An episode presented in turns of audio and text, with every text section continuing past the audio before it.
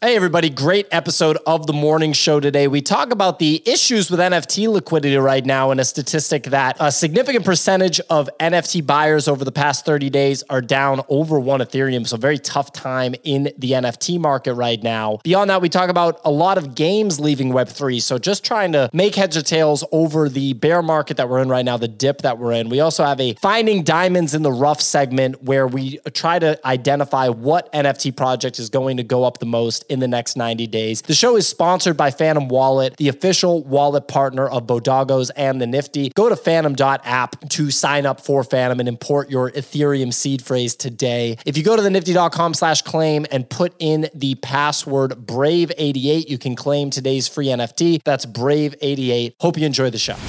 So it looks like there's this new AI startup that actually made an entire episode of, of South Park with no voice actors, no writers, no animators, just the whole episode built by the software. Is is that right? Dude, this thing caught me so off guard. I woke up early, couldn't sleep, hit my timeline, watched the full 11 minute episode of this, and it's from a company that is called Fable Simulation. They released their full white paper as well where it just goes over how their entire like goal here is to roll out AI content, like basically AI shows. They've talked about how it's Oculus, Pixar, and an AI team building an AI Westworld, two-time Emmy and Peabody Award winners, and they show how they do it. So you can like select the various cast. They use the model, ingested all the episodes of existing South Park, and in the episode, the AI wrote an episode. So let me break this down. It's an AI episode written by AI about deep fakes in content. Like I know Pio said the movie Inception sucks. this is literally Inception of AI cartoons right now. And th- the episode was good. I wa- it's an 11 minute video. I never thought I'd watch a full 11 minute video on Twitter, but in it, the whole premise is that they go around to what they call C list actors. There's like Tom Cruise, Meryl Streep, and somebody else. And the whole time they just keep calling them A list actors, trying to hire them for their likeness to be deep fakes in movies they're trying to put out. It's all Cartman's idea. The voice actors are spot on, the animation spot on, candidly. And watching it, I was like, I'm entertained by this. Top to bottom, completely entertained. Full video. If you haven't seen it, I think their at is at Fable Simulation. It's worth the watch, and the white paper is even better. They have like a multi-part breakdown of how they actually did the episode, where they like drop characters and scenes they have, and it looks extremely user friendly. And this thing is like, to me, I'm like, holy shit. If this is cost effective, you're going to see some quality content just churned out wicked quick. I'm having a little of a, you know, uh, crisis over here. And like, what are, what us as humans, what are, what are we to do? What's our purpose? these things, these things can do this so much better. Wow, I ask deep. myself that every day, kicks, and uh, let me tell you, uh, you're never going to come up with an answer. Okay. Fuck, so, dude. Now I understand Buddhism. I think. But kicks, you have to understand your purpose as an American is to consume. Just think, what should I be doing right now? And the answer is you should be buying. And if you haven't, if you think, hmm, maybe I've bought enough, the answer is no. You should just be buying more. Your role in society is to go out and spend, spend, spend. You're out of money, no problem. Get a credit card, spend more, leverage more, leverage it up, baby. That's that's your role in society, as we learned, you know, uh, from from that episode of Rick and Morty. Yeah, right. Spencer is a well-known philosopher who studied philosophy in university. Um, eh, who's your favorite philosopher, Spencer? Mm, this is this is complicated. I really like uh, Tocqueville in general, but I do find uh, Slavoj Žižek, who uh, Kix mentioned yesterday, very entertaining. My favorite quote, we didn't get to this yesterday, but I think it's important to throw in today. My favorite quote from him, he's got this interview, and he's famous for like in his interviews, the interviewer usually gets at most like five words total in the whole interview. He'll just rant the whole time. And one time he, he, he mentioned it, he says, you know, I, I, talk very fast and I speak and I never let you speak because I think if I pause for a moment to let you speak, you will realize for a moment that nothing I've said has made any sense. And if I give you the time to realize that, I'm done for. And you know, I think that there's a few uh, a few people on Twitter that kind of take the same approach, right? If you let people think too long, they'll find the flaws in the thing you're saying. But if you keep giving them new ideas, then how can they find the flaws? They're always thinking about the new thing that you said. So it's really important that you just never let anyone else talk. That's, I lo- that's the new philosophy. I love it when you know, like brilliant leaders in their respective fields basically say that they they don't know anything and you know acknowledge um, you know they have that self-awareness i love that that's hilarious um, real quick, uh, I wanted to point out so Mr. Beast Feastables, we talk about Mr. Beast on this show from time to time. He's the number one content creator in the world. Mr. Beast Feastables are quickly on the path to be like one of the most successful products launched in the last year in the entire world. They launched in the UK 10 days ago. They've been selling out of every single retail store that they've hit. Uh, Mr. Beast also said that he's doing that Hershey is doing taste tests with the Hershey chocolates and Feastables for customer market research. So he's getting the the Hershey collab. I mean, this is pretty pretty wild stuff. Nick, what do you make of the success that Mr. Beast is having with retail products? I mean, it's not surprising. The real question is, is the product good? As we learned um, Logan Paul's drink is pure poison that burns through the bottom of plastic bottles. That was complete nonsense that we said on the show the other day. I, I don't know if that's actually uh, true. uh, separately, Logan Paul actually came out and said uh, that, like, apparently all the stuff that had come out about it was completely fake. For example, um, that uh, there were complaints about the quality of his prime energy drink in Canada. And he was like, well, here's the thing we don't sell in Canada. So those were uh, illegally acquired or fake versions of our energy energy drink. Uh, was a comment that he said. I don't know if the quality of his drink is good. Uh, I do know that Bunny uh, thrives on uh, that drink in particular. The real question here is for Bunny: Have you had Feastables? Oh yeah, my son loves Feastables. So to be honest, the it's a small candy bar. It's not that good. It's kind of overpriced, right? Like I was I was just guessing that Feastables was Lunchables for fat kids. I I would never heard of that before. And then also with the prime stuff, the, the biggest mix up was it was like people were conflating the sports drink, like the sports hydration drink, with the energy drink. Right? People were thinking that the 15 grams of caffeine was in the hydration drink when it's in the energy drink and that's not really marketed for kids like if you're a parent and you're giving your kid like the energy drink is like a red bull like yeah i don't know who would give that so. that's like your son having a headache and instead of giving him advil you give him adderall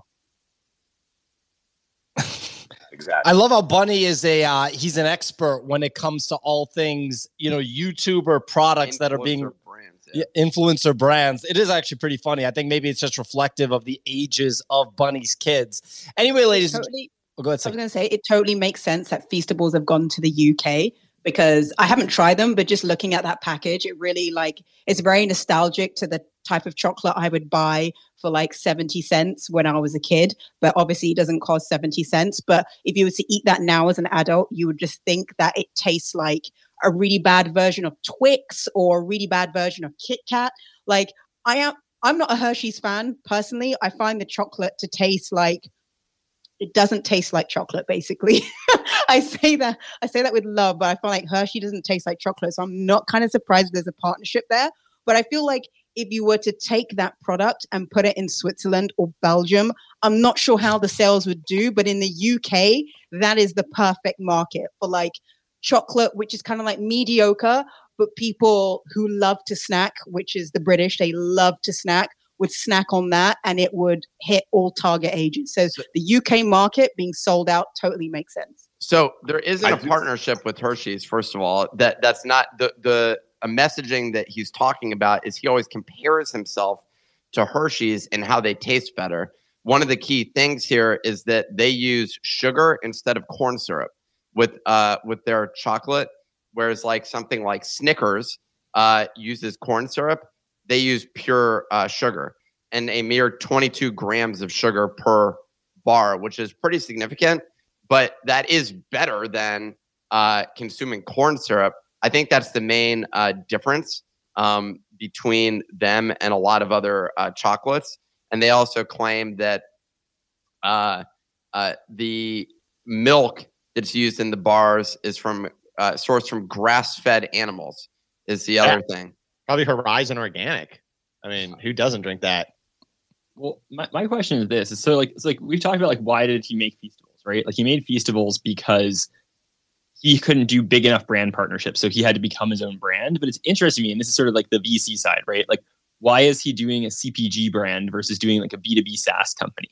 Like, is really the value of most valuable thing he could do to his audience selling chocolate? I, I, find that really hard to believe. It feels like there should be higher value things. Like, I think he has a higher value audience than he thinks. And I've seen YouTubers over optimize for this because, like, as a YouTuber, you're like, okay, views, views, views. I need to serve as many, many people as possible. But that's not always profit maximizing. Like, it might be profit maximizing to actually just serve a very small segment of his of his audience, like a much higher value product. I don't know, right? But it, it's just interesting to me that like you see both Prime and Feastables being CPG brands, which are typically not like where you think of like high markups on revenue.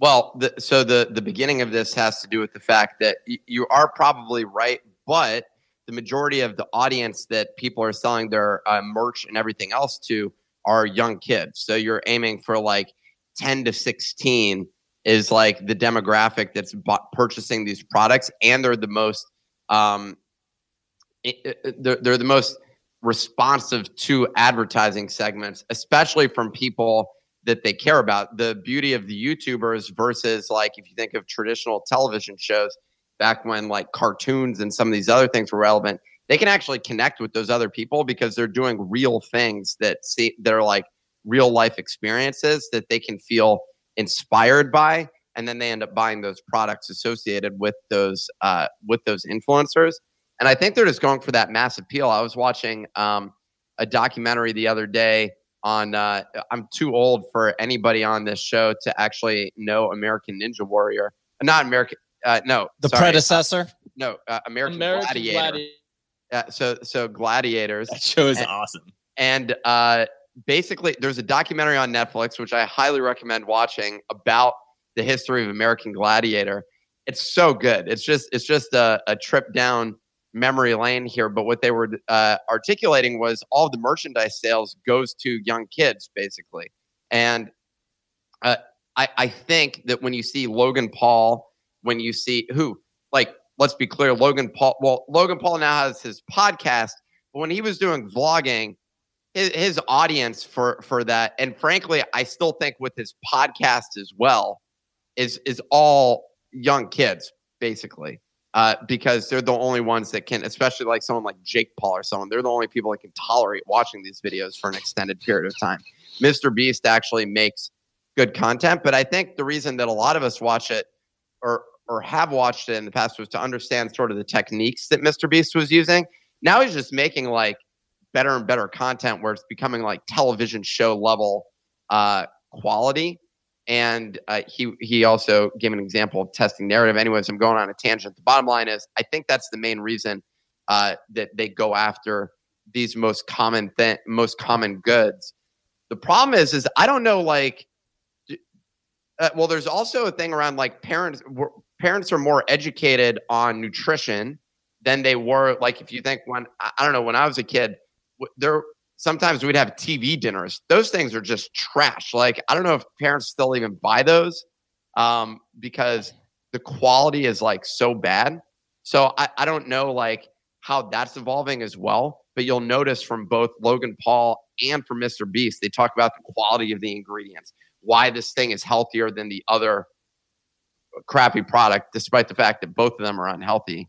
But I don't know. I'm curious what people like, what you all think about that. And, and uh, yeah, that's my. That's well, I my can go off on nutrition all day. Looked like Spencer wanted to say something.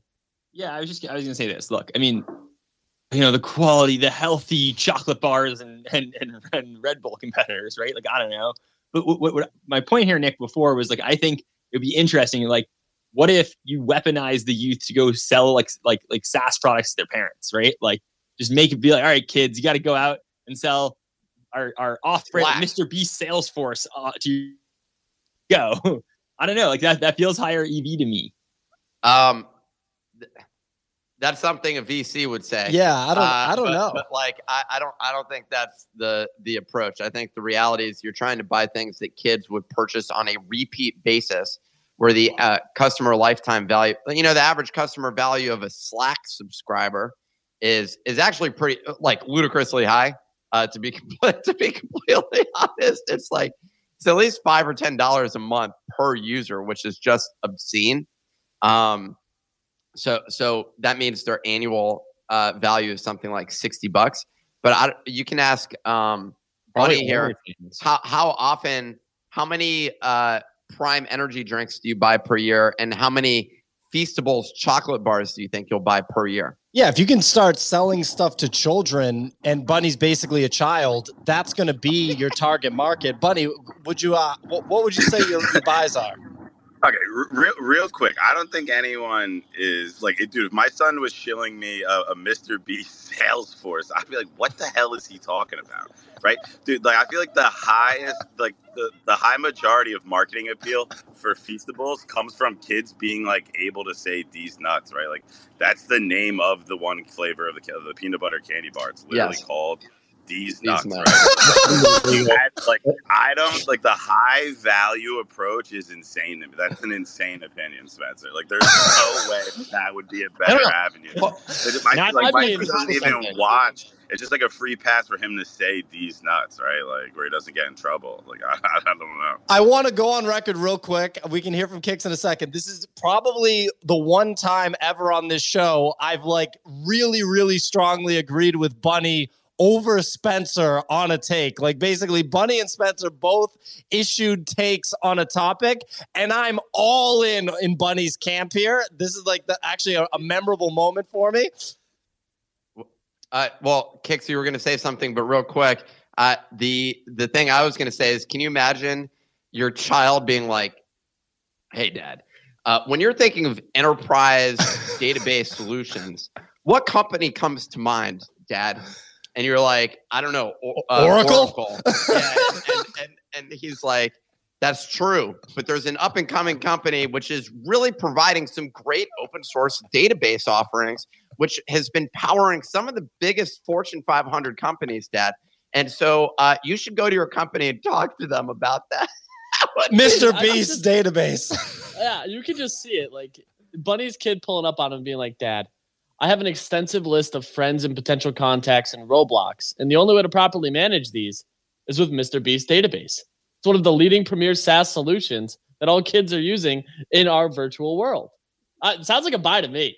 Absolutely hilarious. Um, well, look, ladies and gentlemen, we are going to discuss today on the show the continued NFT market dip. We're going to look for any possible buy opportunities. We're going to discuss the recent exodus of Web3 gaming developers and the $100 million Ethereum whale waking up after eight years. I saw a DeGod holder post like the screenshot of that whale moving, you know, the transaction of him moving the ETH.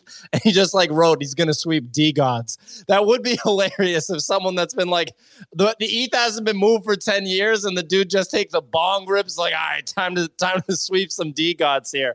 But anyway, real quick, ladies and gentlemen, just want to take a moment to thank the sponsor of today's show. Phantom Wallet, the official wallet partner of Bodoggos and the Nifty. Phantom is, of course, the leading wallet on Solana, bringing its millions of users a superior user experience and NFT features to both Ethereum and Polygon. With Phantom, it's very easy to view your NFTs across all these networks and manage them in one convenient wallet. You no longer need to suffer from constantly switching around wallets. Uh, if you have Bodoggos, you don't have to switch between your wallets for Bodoggos. All of them can live in Phantom Wallet, and you can take advantage of Phantom's features. Uh, you can use the browser extension or the world class apps for both iOS and Android and access your wallet from anywhere. You can also search and pin your NFTs and hide spam to keep your collection organized. Because of the incredible UI, you don't have to deal with the hassle of multiple seed phrases. Also, you can just import your seed phrase to Phantom. So go and import your Ethereum seed phrase to Phantom. The upgrade is simple. Go to phantom.app, install Phantom Wallet, and import your existing Ethereum seed phrase. It's that simple. Shout out to Phantom, uh, you know, the official wallet partner of Bodoggos and the Nifty. We got the weather report here on deck. Signal, please take it away. Yeah, I don't know about you guys, but if I had a wallet that had been dormant for eight years, good luck remembering that password because I would not have remembered it. And this was probably before like password managers. So, you know, kudos to the guy for uh, remembering the password after eight years. But uh, on to market uh, volume and what's been going on. Today is Wednesday, the 19th of July. Total market volume coming in at 20 million. Blur down at 11.3. OpenSea now in the 2.8 range, which is pretty low.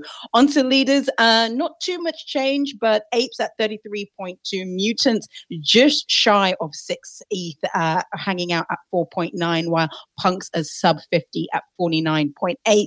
You got D DeGods coming down from uh, that big sweep last week there at 8.6. Azuki now in a 5 ETH range at 5.3. That's quite a fall. Captains holding steady at 6.1 and Pudgies as well steady at 3.8. Over the past 24 hours, well, despite top PFP seeing huge losses over on the ETH side, Polygon's new mint Pluto, where it was a 2x win for minters overnight after the Polygon team invested and bought into their collection as well. Pluto is up from 0.08 up to 0.16. Good old fashioned uh, sniper and collecting there, not having to do any sort of that gas gas war stuff. Uh, over in the fashion industry, Louis Vuitton has released its first digital collection that has been designed by the new menswear creative director Pharrell. The exclusive bag is going to be claimable in January for people, and unlike the treasure trunks uh, from previously before, this collectible is actually going to be tradable on secondary, but hasn't had much action yet.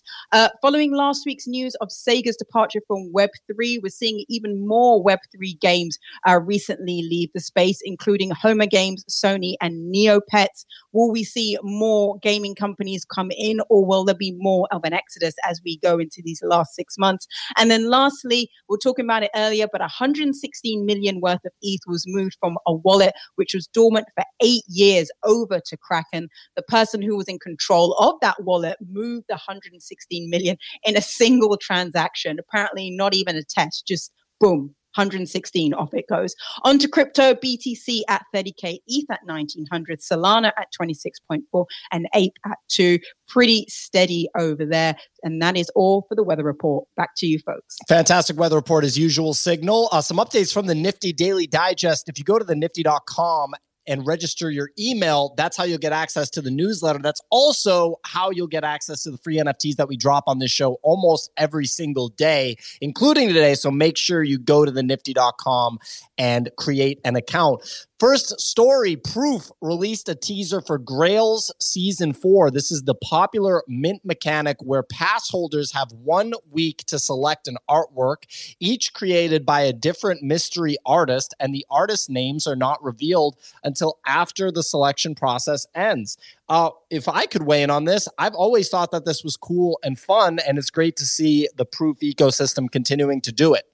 A second story Futureverse a metaverse startup formed from the merger of 11 firms has raised clemente is this is this accurate this yeah. is wow 54 million dollar fundraise in a series a round aiming to blend ai and blockchain to shape the metaverse experience damn that's you know what's even more interesting about that Pio? It's, it's a merger of eight companies like eight companies how do you even pull that off what you do is you uh, let me let me explain real quick. You screw over everybody in the process. You roll that up into a singular company, and then you uh, uh yeah, you just do a classic roll up, and uh, bada bing, bada boom. You got a bunch of entities there, which are you know at least uh, twenty percent as good as they were um, when they uh, w- when they were existing on their own. And if you do greater than five, that means you have greater than hundred percent of the value there. So it's pretty good. There you go. Uh, well, that is a monster fundraise. That's crazy. Uh, Spencer, what do you think of that? Yeah, I mean, I think it's it's interesting, right? Um, it, it's look, it's impressive that they were able to raise that amount of money in this market.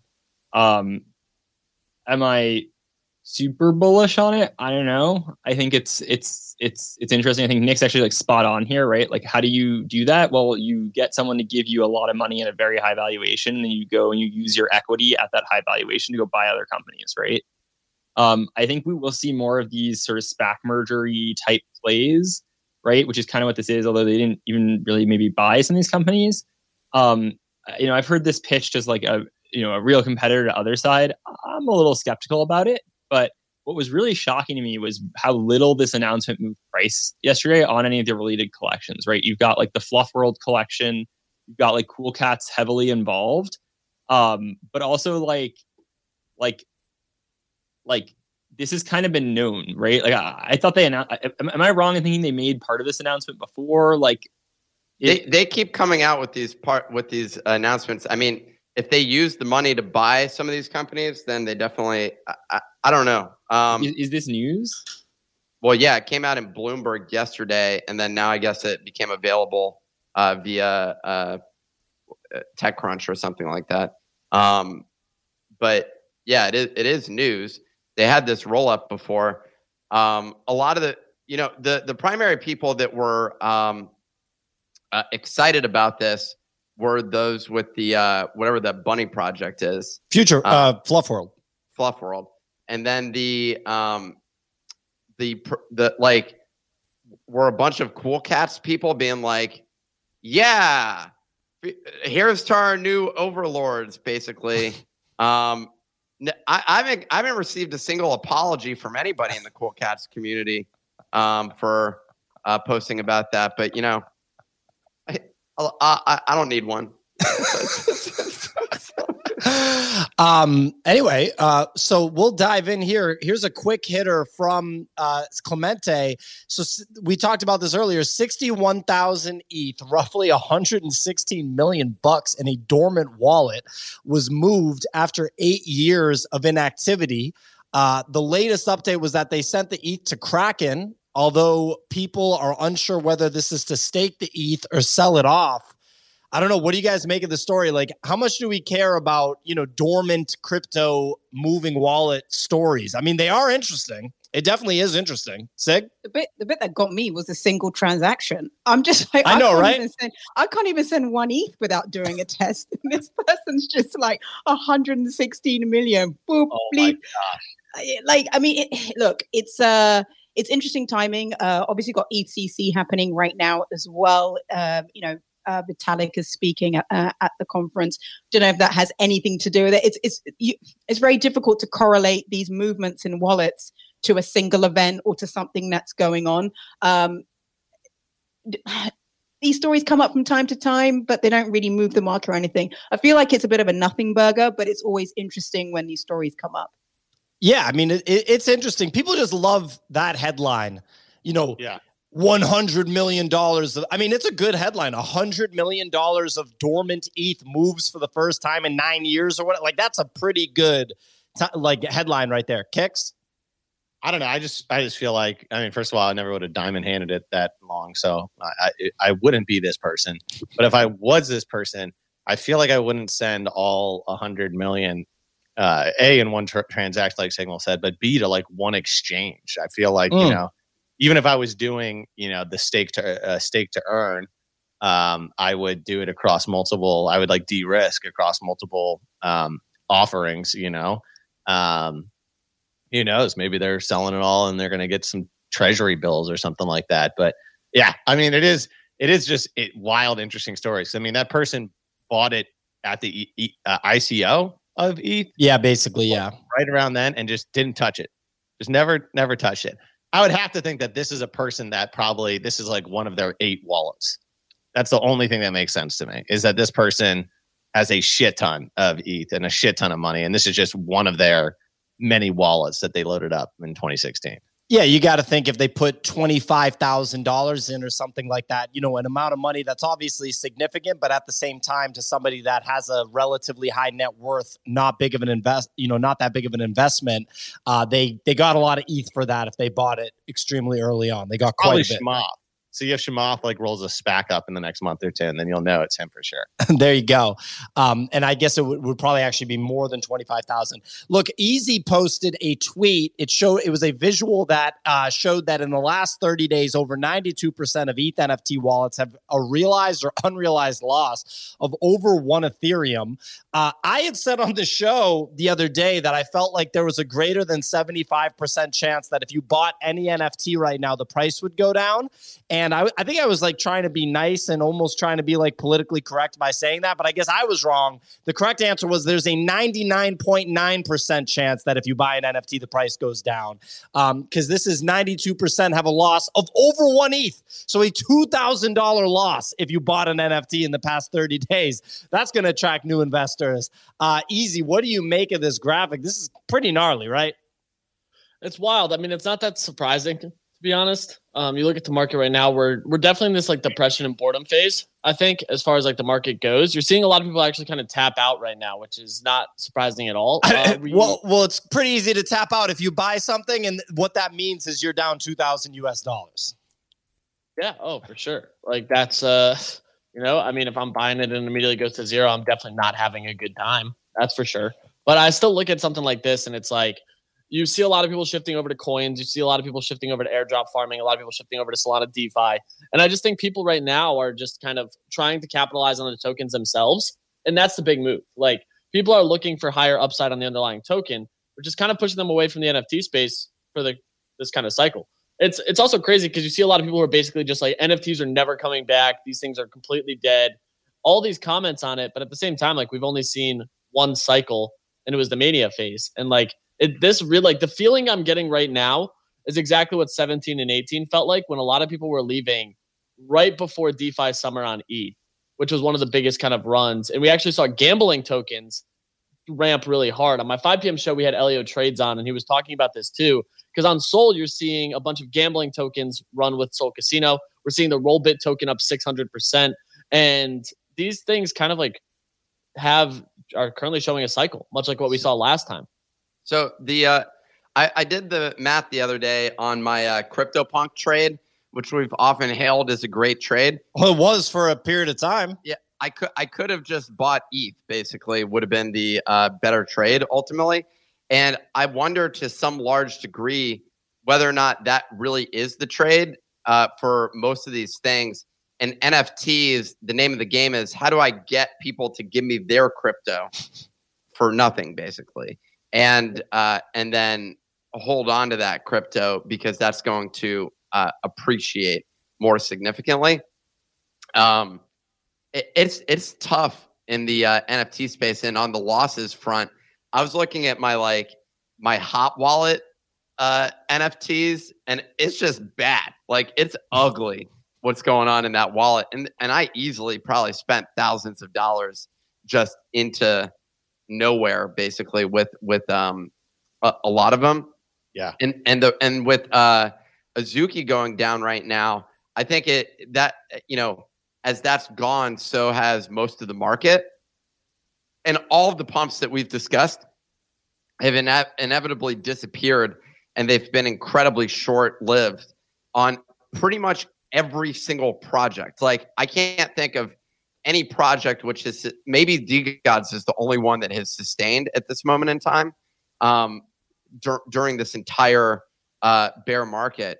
We see temporary momentum. Like Pudgy the other day was uh, above four, heads to like four and a half or something like that. Boom, immediately back down to 3.8 or wherever it is. You have uh, Moonbirds uh, was like, there was a moment where everyone's like, oh, wow, I guess this is a great thing. Pumps up to 2 ETH from uh, from like 1.3 it hit. It's now back down to 1.56. Now it's not as low as it was, but like it, all of these things, like the chart of all of them follows the exact same path. It's like smaller, smaller spike, lower lows, smaller spike, lower lows, basically. And that's every single NFT chart on um, ETH and Solana. It, it's it's everywhere that you look, and so that's a difficult uh, market to trade in. Basically, the only way that you make money is you need to be buying right before the news happens and sell into immediately. Like, uh, yeah, that, that's the only way that it works right now. I, I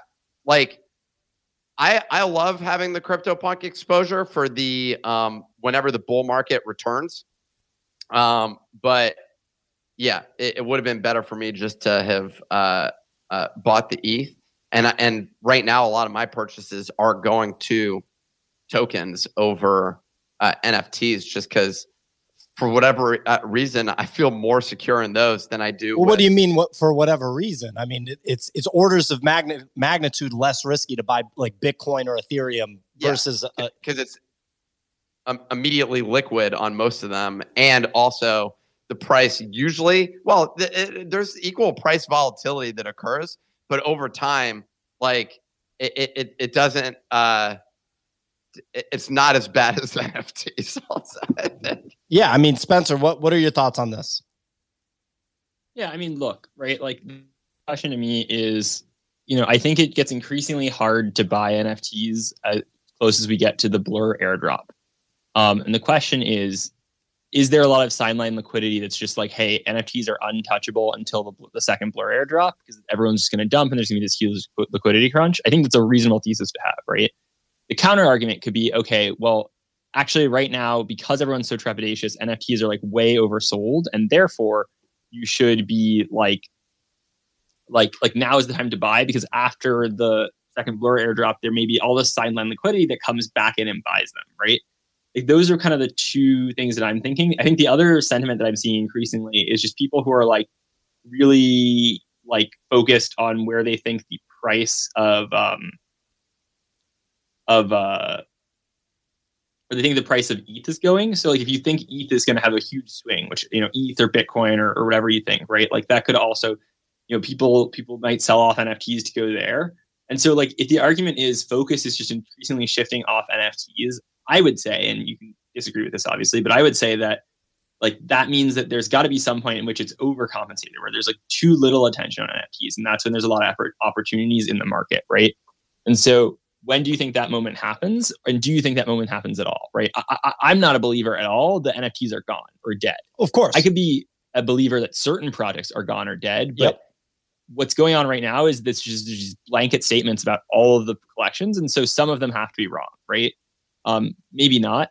Maybe maybe maybe i'm a fool right? But i think the idea here is like what you should be doing now is evaluating what collections could not be dead in the next cycle and then when the whole market sells off they're probably oversold i love it and uh, i should just go on record and make sure that i communicate this every time people just say terrible takes that that's like you know literally Bitcoin is going to go to zero. Ethereum is going to go to zero. All of crypto is a scam, like all these terrible takes. And that's what these NFT takes are. Does that mean that random NFT collection XYZ is going to ever pump again?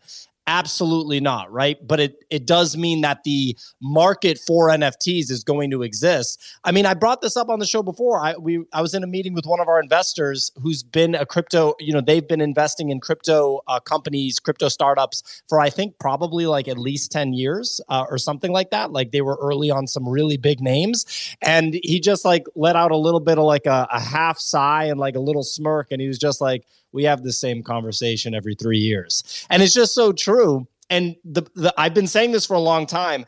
The people that are active participants in this market, the people that are posting on Twitter, the people that are buying and selling NFTs and crypto tokens, 90 plus percent of them don't understand what's going on at all. They're literally just buying random stuff casino style to try to make more fiat currency profits and probably losing money in the process. You see it every time there's a major pullback. You'll see people say, This is all just a casino. This is all a scam. There, there's no point to this, blah, blah, blah. They have no clue which way is up. And that's why, even though they're an early adopter in the sense that they're buying and selling crypto and NFT assets left and right, they don't end up rich on the other end. You know, you have to actually know what the hell is going on to end up rich. Kicks, it looks like you wanted to add something yeah, I mean, I I just I I feel like we're we're definitely in like the the the depression phase, and I think that there's just so much opportunity, and we're we're so early in terms of like some of these mechanics. I frankly just think that there's not there's not any significant amount of new money coming in, and the existing money is just like bored and or at least a lot of it's bored and burnout on just like the same thing over and over and over again without like any innovation. Eventually it just gets it gets so boring that you can't even it, the the best shillers can't even attach like an interesting narrative to it you know? Like eh, when i just think about like over the last like year what are the most interesting things that like came out via nfts right? And i still think it's like what jack butcher did with like Opepen and checks, like that was actually new and innovative. And what what the punks, I always butcher the name six one five nine or whatever, did with uh uh seize the memes, you know what I mean? And that like auction kind of like style and the more that you hold and stuff like that. Those were actually like trying different things and like trying different applications. And I just think that in the in the bear market, what you're going to see is it's going to force people to actually try some like interesting things out. Like one of the things I was thinking about is just that we're like still stuck to this like eight to 10K fixed supply PFP kind of meta, right?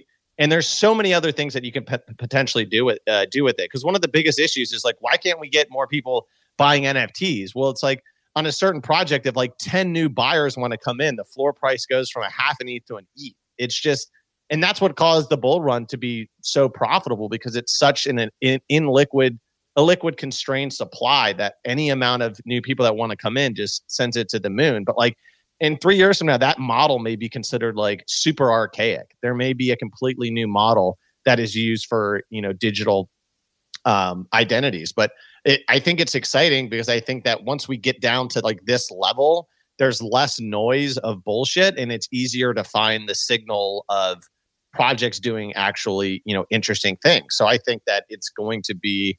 Uh, I'm hoping that like in the next six months, there's going to be some really cool new things that come out that that feel different, that feel innovative, that aren't just copy paste formats that we've seen a million times. Because I, I was one of the biggest traders in 2021 and then I slowed down in 2022 because I was, you know, running my own businesses, but I still traded pretty frequently. You know what I mean? Like in August, I bought Digidaigaku, bought a bunch of those, right? In November, I bought Trump NFTs. There was stuff that I was still buying. Dude, like other than vessels, I don't think I've made a serious NFT buy in like three months. I, I'm being dead serious. And it's not because I'm not bullish on NFTs. I'm here full time in the space. It's just that there's nothing that uh, really can get me excited. And you know, I'm I'm just going to continue to sit in my hands until that happens. But I I am betting my career that there will be lots of exciting things to happen in the future. It's just it's not surprising to me that we're in this kind of depression phase when just nothing different's happening than from 2021.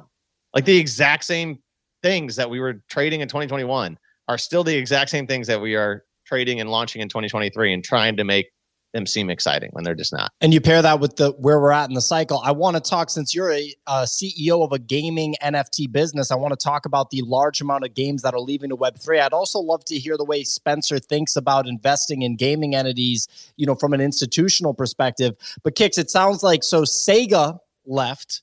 I didn't even know that they were in, quite frankly. Yeah, they didn't have like a project live. I guess just like during the an NFT gaming bull run, they said that they were working on a game in the NFT space. And basically, the CEO comes out and said they've canned that game because um, they think Play to Earn is dead or something like that. But like external third parties that license their IP may still be doing stuff in Web3. So that's what he said. Um, and then recently, over the past week, uh, Homa Games, which came in and was supposed to be like a really big mobile gaming company and they've had 150 million downloads this year and they made a splash into web3 they've canned their web3 project. Um, so that news released over the past couple of days and then neopets said that they're that they're leaving. But the the sega thing maybe you can be whatever about but like homa games i never heard about them before they launched a web3 project and like neopets that thing's been dead and resurrected like a hundred times. I would be much more concerned if like Eve Online, right? Eve Online got $40 million to build a Web3 AAA game, right? If they were pulling the plug on that project, that's way more concerning than some of these other projects. Like I didn't know this fact, but Neopets, they raised $4 million to build a game in Web3. They also did a Solana mint. They were going to try to mint like two, 20,000 NFTs, couldn't sell it, cut it to 10,000, couldn't sell it, cut it to 4,500 finally were able to sell out. But then I found a Reddit article saying that these guys did a NFT or crypto thing even before that in like 2018 or 2017. So these guys just come back and just rake off some money off the top and then never launch everything every couple of years. And I think that's the thing. Is like, you know, you probably don't want to be excited about Neopets. Let's be honest. Like if they haven't been able to build an interesting game since their original game 20 years ago. Sounds like they haven't tried. Yeah, yeah. It sounds like basically their company probably went bankrupt and some company probably bought the IP. You know what I mean? And they're just milking the IP without actually ever trying to build Neopets again. But I mean, I think the reality of the situation is that the the companies that are going to do the most interesting things with Web3 games are probably going to be the native companies. It's going to be Axie Infinity.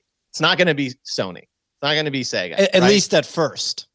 Yes, the other people will create the playbook and then the big players will come in and copy the proven to work playbook, right? And that happens in all industries. So, I, you know, some people are seeing these news and like, oh man, this is like, you know, I, I think it's just reality of like a lot of these projects just came in when the sun was out and are leaving when there's a thunderstorm. You know what I mean? And uh, I, I think if anything, you should just continue to look at the companies that are like native to the space and are building in this space. Once again, like Axie Infinity, with as much shit as they get, they were the number one game in Web3. Oh yeah. Not only that, their secondary volume is still higher than Bored Ape Yacht Club to this day. Still higher than Bored Ape Yacht Club. Their secondary volume, number one in the entire NFT space. And they're still here building, working on like totally new and novel things. And if you had gotten into them in like 2020 when they were first starting out, they or were just, like, before, yeah. small- yeah, they were a small indie studio, just like building and growing. Though these are the kind of projects uh, that you want to be looking for when we're going into the next NFT gaming cycle. You don't want to be looking at Neopets. well, I mean, that was incredibly well put, Kicks. No surprise, given you are the CEO of Crypto Raiders Gaming Studio. Spencer, you know, when I kind of think about the way I, I see you operate your fund, right, it seems like the most of your exposure, if not all of your exposure, is to what I would call extremely high end digital collectibles, right? So it's not the fine art side, right? You're not buying a bunch of one on ones off of super rare. Um, I don't. I don't even think you're you're buying necessarily like art blocks, even though it, it is the fine art side, but more kind of collectible, collectible in the sense that there's like thousands of them and they are in individual collections. Um, but are you interested in gaming? Are you kind of sticking to that high end collectibles uh, corner of the market? Yeah, I mean, I think gaming is really interesting. I think it's it's crazy to me. Like, you can't have a gaming discussion in Web three without talking about Animoca, right? Like, Sure. if Animoca leaves the space, okay, we have a problem, right? Oh Like, it- you know, and this is this is what do you think is going to happen? Is like the, the bet here is that increasingly new developers are using Web3 as interesting financing mechanisms. Like this has always been my take on NFTs. NFTs are great collectibles, but they're really interesting financing mechanisms to build a company. Mhm. Right. And so, you know, does having tradable assets in a game change the game economy? Right. Like that's that's one thing. That's kind of its own separate question. But really where this is interesting is like, how do you own assets that like have some reflection on the game and and and and who's actually building something that could be AAA, right? Like Animoca has by far the most titles under it of something interesting. Now, the challenge and the bridge here is that NFTs exist in a lot of different ways, right? And so there's NFTs that we talk about as like speculative financial assets, and there's NFTs that are just like you know interesting use cases for having on-chain technology that like probably are not designed to have secondary price, market, or volume, right? And so you know, Axie is a good use case of it did really well in the last cycle, had all this volume, et cetera, et cetera. But Made a part of mistake. the reason that it's fallen off now is because the financialization of the assets meant that as soon as it stopped like printing money for you for playing, like people stopped playing, right? So my take has always been that we're in this like interesting phase where people are just going to try stuff.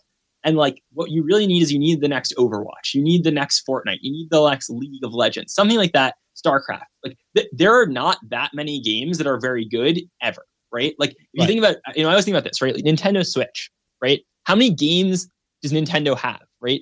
Between Smash Brothers, Mario Kart, Mario Party, Legend of Zelda, Pokemon, that's like 99% of all playtime on the Nintendo Switch. There's hundreds of other titles, but that's 99% of playtime, right? So we're just not yet at a stage where people have figured out the right way to include NFTs in their product. I think it will happen.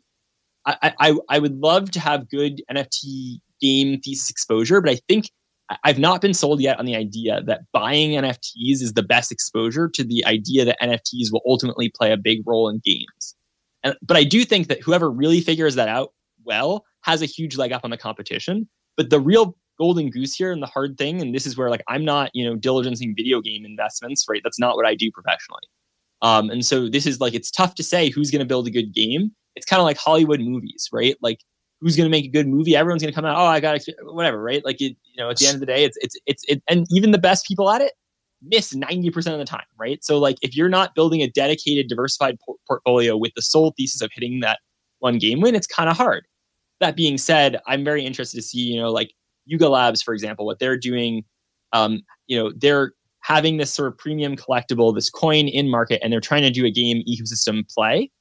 I don't know how that will play out. I have some skepticisms. I'm excited for Legends of Mara. I don't think heavy metal is hitting for me the way that it could, but like they're trying stuff and they're trying stuff with a lot of resources and it's high budget, right? Like this is where we're at in the space today. We are in the early innings. We are two years into NFTs being like a real serious asset class that people are like involved with. And like, obviously, we don't know the best way to use them yet. Think about like the early 2000s for tech, right? Yeah. How many companies went public with just a domain name? right? Literally. Like, like literally, right? And so, like, I don't know, like, Yeah, I know, that, that's kind of my rant about where we're at. No, I, I- I think it's really tough to trade video game assets as NFTs. It's a great rant. And then uh, one other, you know, analogy I would make. You brought up the idea of it being, uh, you know, f- fundraising for movies, for example. Like, obviously, a lot of people say that they can make movies, but how many of those movies end up being hit movies, and how many movies end up losing money? And the answer is quite a few, especially nowadays, where people aren't going to the movie theater as much. That's why you just see them pumping out existing IP like Spider-Man, Marvel, now Barbie, just pumping out IP that they know is going to sell no matter what because they need that sure thing. Another analogy I think would be appropriate would be like uh, professional sports, you know, teams drafting players. These are the best scouts in the world, the best general managers in the world, the top people in their profession. And yet, 90% of draft picks don't end up having long careers, right? So it's like at the end of the day, it's just so hard to do. And that's kind of what venture capital looks like. And that's what the NFT space looks like.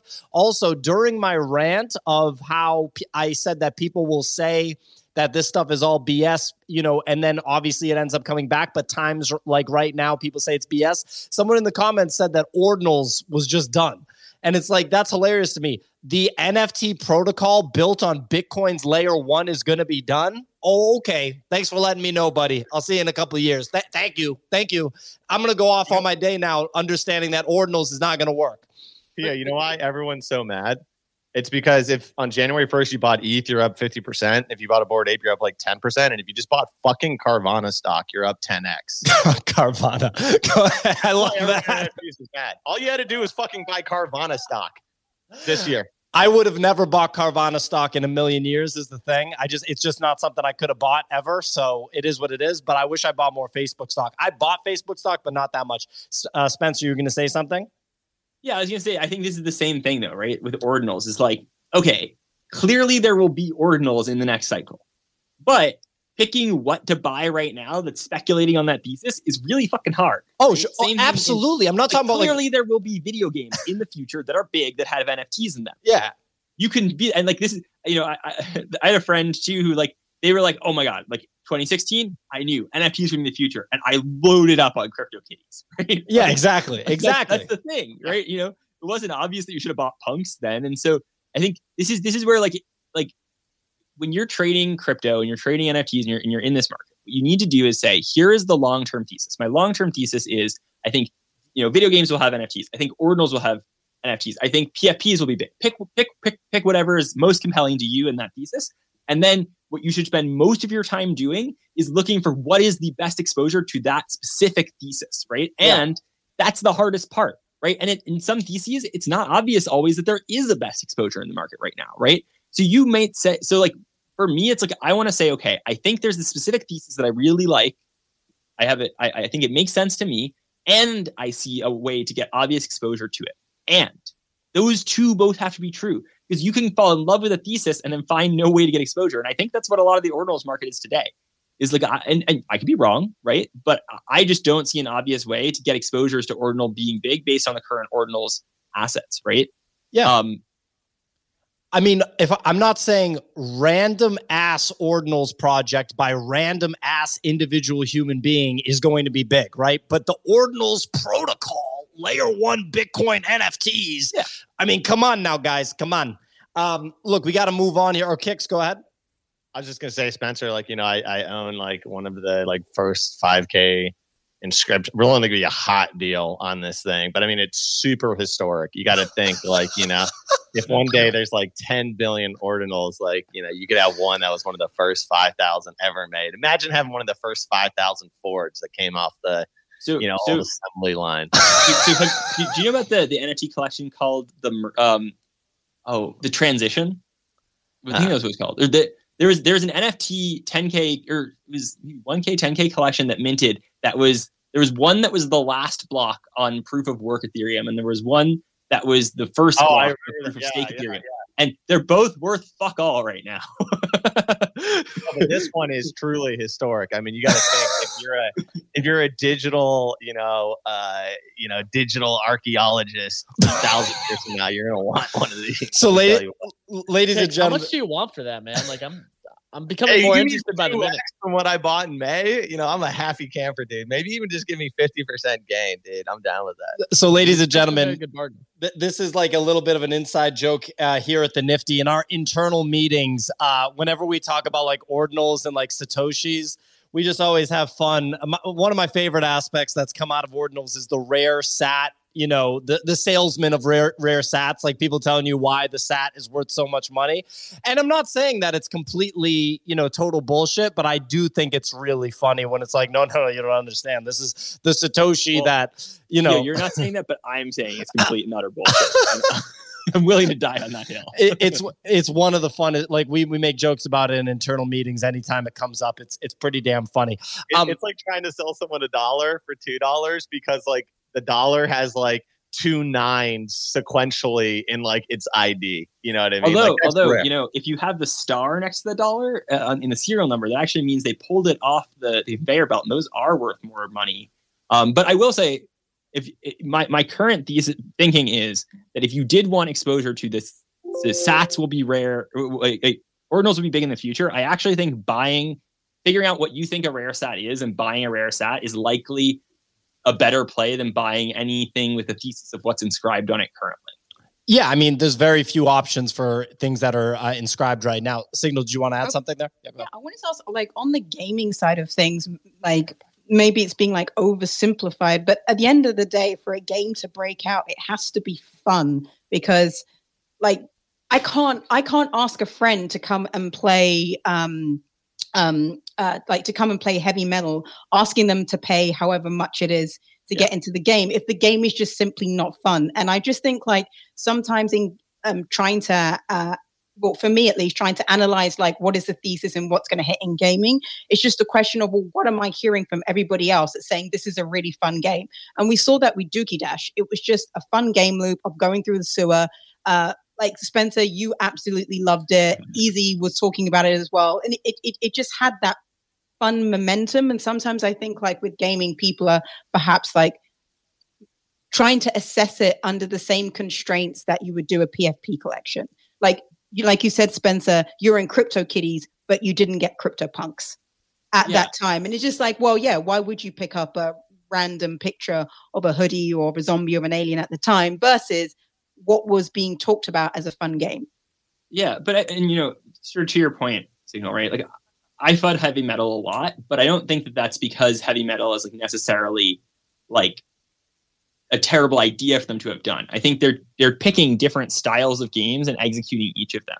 It seems to me like Legends of Mara has a lot more development as like a bigger game, right? Like we, we've been like like like the whole heavy metal arc is them trying like shitty like phone games, basically, right? Like these are all like really like simple like repetitive games and that's like and i think someone should try nfts in the context of simple repetitive games right? If you'd asked me a few months ago i would have said that was probably going to be like like limit break but you know it came out first from heavy metal. I think legends of mara is meant to be more of like a standalone like bigger title and that's going to be interesting. But it's also like it's interesting to see right? Like our board like do you think a board owning a Bored Ape is a play on Yuga's ability to execute video games is owning an other to play on it. Like, how, how do you get the exposure to the success of it? And also, like, signal to your point, right? Like, what is success of a game, right? Um, you know, it's has to be fun to play, but also like the community that builds around it the narrative. That, like, you have to feel like you're part of something, right? Most of it, playing games isn't just about the strategy you're sitting down and winning, right? That if that was the case, then there would be a lot more attrition from games because mo- the average, like, you know, fifty percent of people don't win, right? And so, like, like what what really games are about at the end of the day the stickiest games. If you look they have a culture around them. They have a community around them. They have something that's like interesting. I think that's where like dookie dash hit really well. People were posting fun clips right? There was like a competitive nature. You know every other there was one morning where everyone on the show came on they're like all right well, what was your score? What was your score? And it wasn't even did you play? It was what was your score? Because everyone played and you knew everyone played because how could you be in the space and not have at least played one run of dookie dash right? And so like that was a successful cultural phenomenon moment I don't think you know I mean, heavy metal has hit that same, but it's not like an unreasonable guess that they should have tried it, right? Like this is where also you know building one game and having risk to one thing, you know, is different than backing something that's like a studio, right? You know, um, I don't know. There's just a lot of different stuff going on here. Yeah, there's a lot of different stuff, and also it's like it's not it's not the company that has the deepest pockets that will necessarily necessarily win. When you're talking about the movie, like the movie analogy, how many blockbuster summer films have you gone to see and you're like, that was a waste of, of my life? I just had two three hours where this was, you know, the film that spent the most money, and yet it was a huge flop. And so it's not even like a question of okay, I don't know if Yuga is the one that has the deepest pockets, but let's say they are, that they're necessarily going to win. But what I do like about what Yuga is doing, you know, saying saying what you were saying, is that they're bringing out these test games where they're seeing, okay, Dookie does well, heavy metal maybe not, and the Legends of Mara wait and see. And I would rather like place my bet on a company like that than place my bet on a company that, like you're saying, just has that one game and will it hit and get to the app store. Signal, I love that movie analogy, right? Because when you look at what they do with movies now uh, to combat what you're talking about, because back in the day, you could spend a lot of money on a movie and it wouldn't do well because it was a bad movie. But now what you can do is you can make a Marvel movie or a DC movie, and no matter what, it's a bad movie. But no matter what, it makes a lot of money, right? So you can make these bad comic book movies. I mean, I, I would get more of a, a, response from you guys. You guys are nodding in agreement. I'm dumping on superhero movies right now, and no, everybody no, no. loves they're superhero actually, movies. They're actually backtracking. So um, I saw that Disney are actually going to stop using their best known IP uh, and and actually try and put out more original content because they're saying that people are getting so used to like the Little Mermaid, for example, coming out all the time. That now they're just okay. Well, if we bring out bring out another no, another Little Mermaid in two three years, it's not going to say it's not going to make the same money. Yeah, thanks Clemente for putting for putting that up. Um, so yeah, they need to have more original content, but raw, more original content means higher risk. Higher risk, they could make a loss. Same well, and, great example of this, right? Like if you think about what are what are like trading card games, for example, that come to mind, right? One of the biggest grossing trading card games is Pokemon. Pokemon trading card game is like almost unplayable. It's so I cannot stress to you how like bad of a game design Pokemon like the game is. The the the the the, the, the like you know uh video game one is okay. The game mechanics are pretty okay, but the, the trading card game is like truly unplayable. um but you know what's the best like trading card game to come out in the last couple of years was Flesh and Blood, right? And you may or may not have heard of that but that's okay because it's in a very specific thing. And so like even these like seemingly like, these are both trading cards that you buy in a pack or trading card games, but the thesis behind them is so wildly different. Like one is literally like, okay, this is an IP that I like and I want to collect, and this is mostly a collectible. Whereas Flesh and Blood, if you are not playing the game, you likely don't own the cards, right? You you own the cards to play that game, and it's a well-designed game. But there's an entire huge community and an entire market and ecosystem behind that game. Just because you haven't heard of it doesn't mean that it's not big. And it's because it's this huge, like smaller demographic. And so this is where like NFTs can succeed through multiple paths, right? You can succeed as flesh and blood, or you can succeed as Pokemon. I think it's much easier to build an IP in a nascent space than it was to build a successful game. But in the next inning, this becomes much harder, right? This is where like this next cycle and this next inning, I think the good game matters a lot more, right? You don't see new trading card games coming out. They're like, hey, we're IP based, right? That's owned by like Yu-Gi-Oh Pokemon, right? So if you want to come out of the game trying that IP, almost impossible. How are you going to win against Yu-Gi-Oh and Pokemon in the trading card game? You have to do it by having a better game, right? And so this is where like the head start that NFT companies have now on like people knowing about them, like, you know, the cultural phenomena of Bored Apes. Everybody knows about Bored Apes. People who don't even trade NFT knows about Bored Apes, right? You're not trying to flip that you have to beat Bored Apes on a different axis, and that axis has, I think, one of the like big arguments about that axis has to be like quality of thing you put out. I, I, thought that was brilliant, Spencer. Love hearing a little Spencer rant right there. I also wanted to point out one of our commenters had a very insightful take. He said Blur is responsible for the writer and actor strike over in Hollywood. Couldn't agree more. Uh, blame Blur when in doubt. Look, before we wrap, we're going to do a fun little segment here, finding diamonds in the rough if you had to make a pick for a collection that you'd buy during this dip with a 90 day or longer time horizon in mind, which would you buy?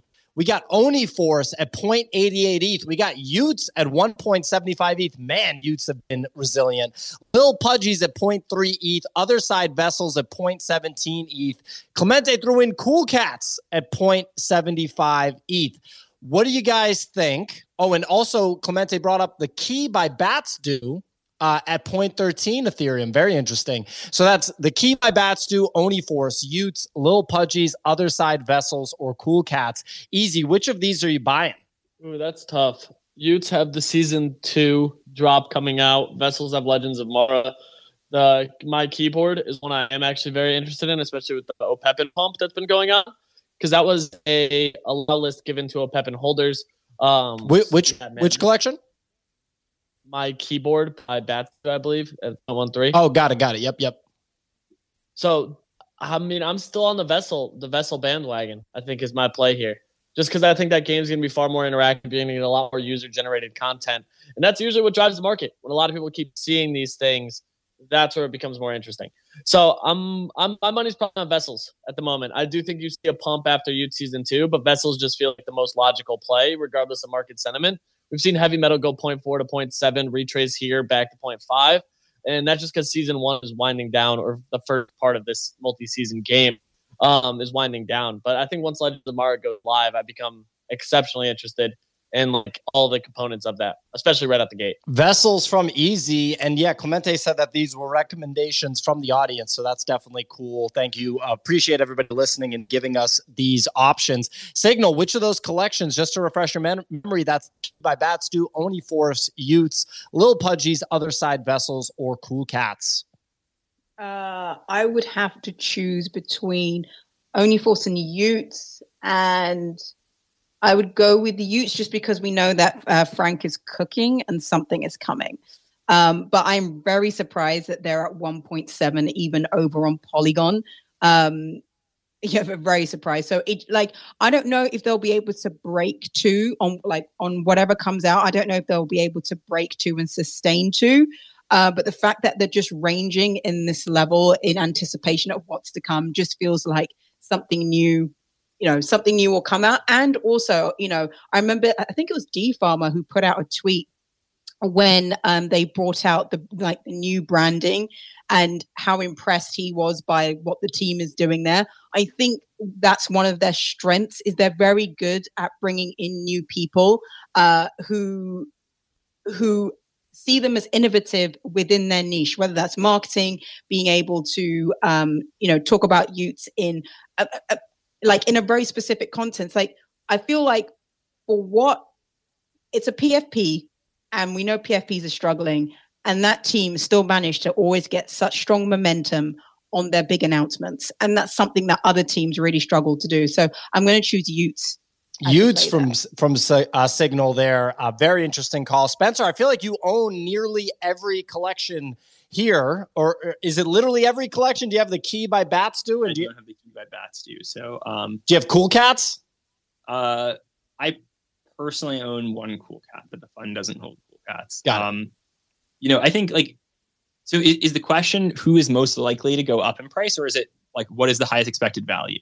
I think that I have like slightly different answers there. So like for for me, you, know, you got to look at where these collections are. I think um, the highest upside is probably vessels, right? Like vessels, it wouldn't shock me if they go to an ETH.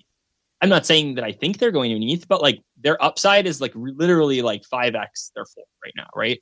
Whereas like if you look at y00ts, I agree. I think y00ts is the most obviously like probably going to go up. I mean, who knows, right? But like like I would say if I wanted to be the safest bet of like something that would likely go up, y00ts probably goes closer to two with season three, right? Like it's just that that feels like a pretty safe bet. But like, does y00ts five x? Does y00ts go to ten ETH? Like, uh, probably not, right? Whereas like you know vessels reasonably could, and so I'm a little bit split between the two of them. Oni Force, you know, I like in general in the long run. Oni Force has held pretty well in this overall market capitulation, as has, I mean, y00ts have held probably the strongest. Oni Force has held pretty well.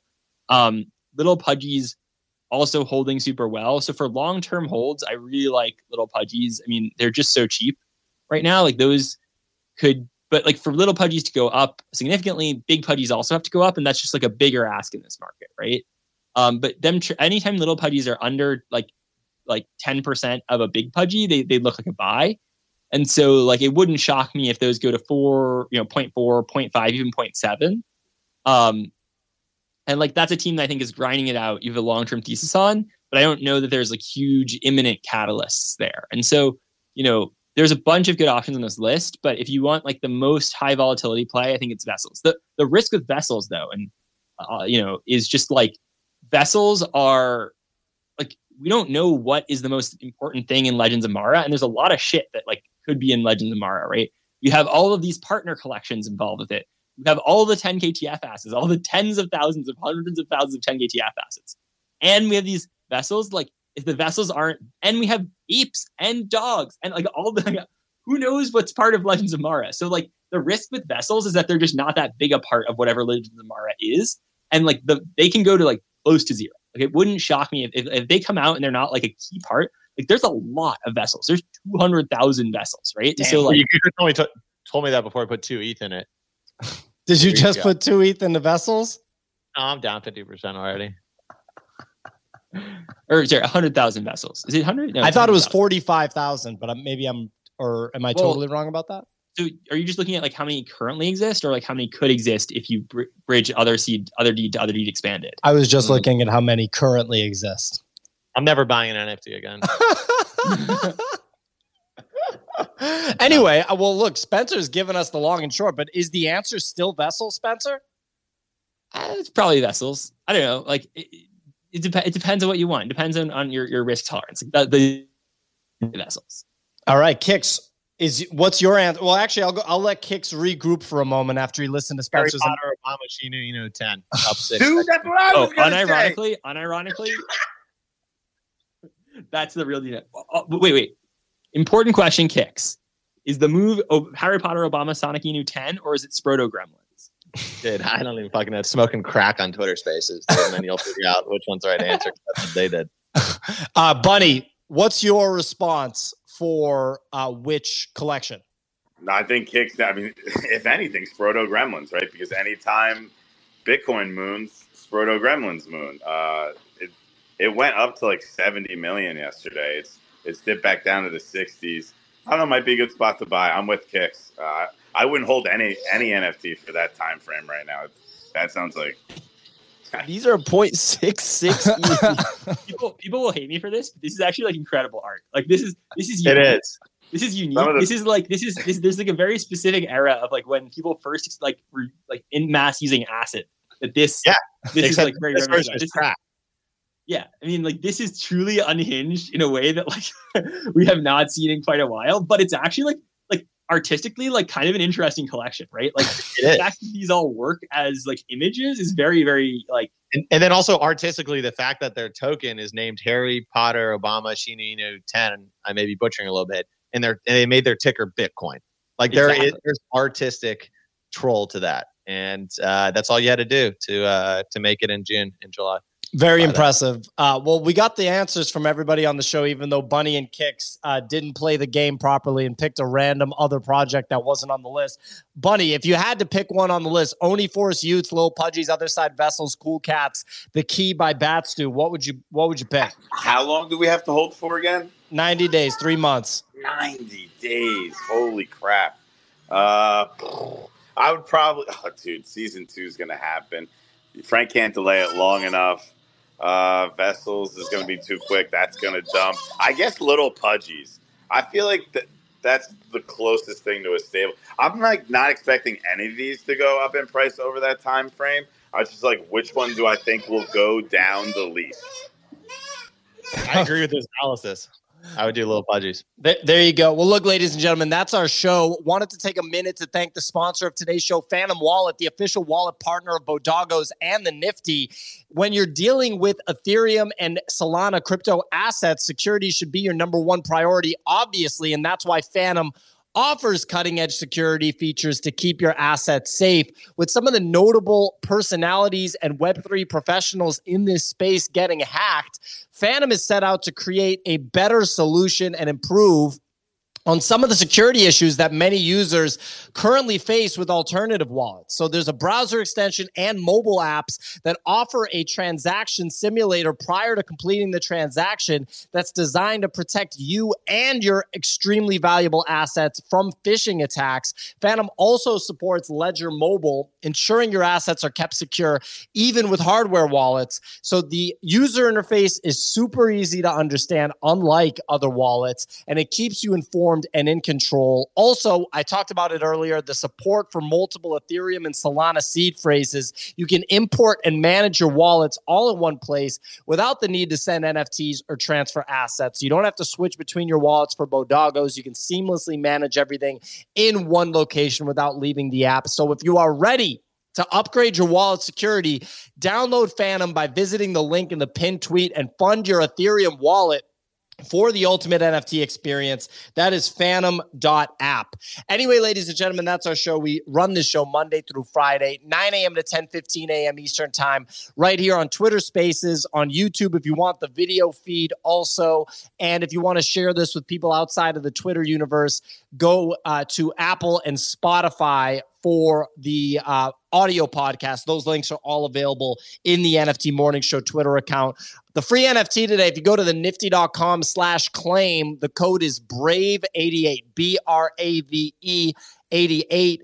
That's the code for today's free NFT from the Long Live Solana series. Very pumped about this series. Love these free NFTs. So go to the nifty.com slash claim, put in the code word brave88. Thank you for listening, ladies and gentlemen. We will be back tomorrow for this show as we are every Monday through Friday. We will catch you next time. Thanks for listening, everyone.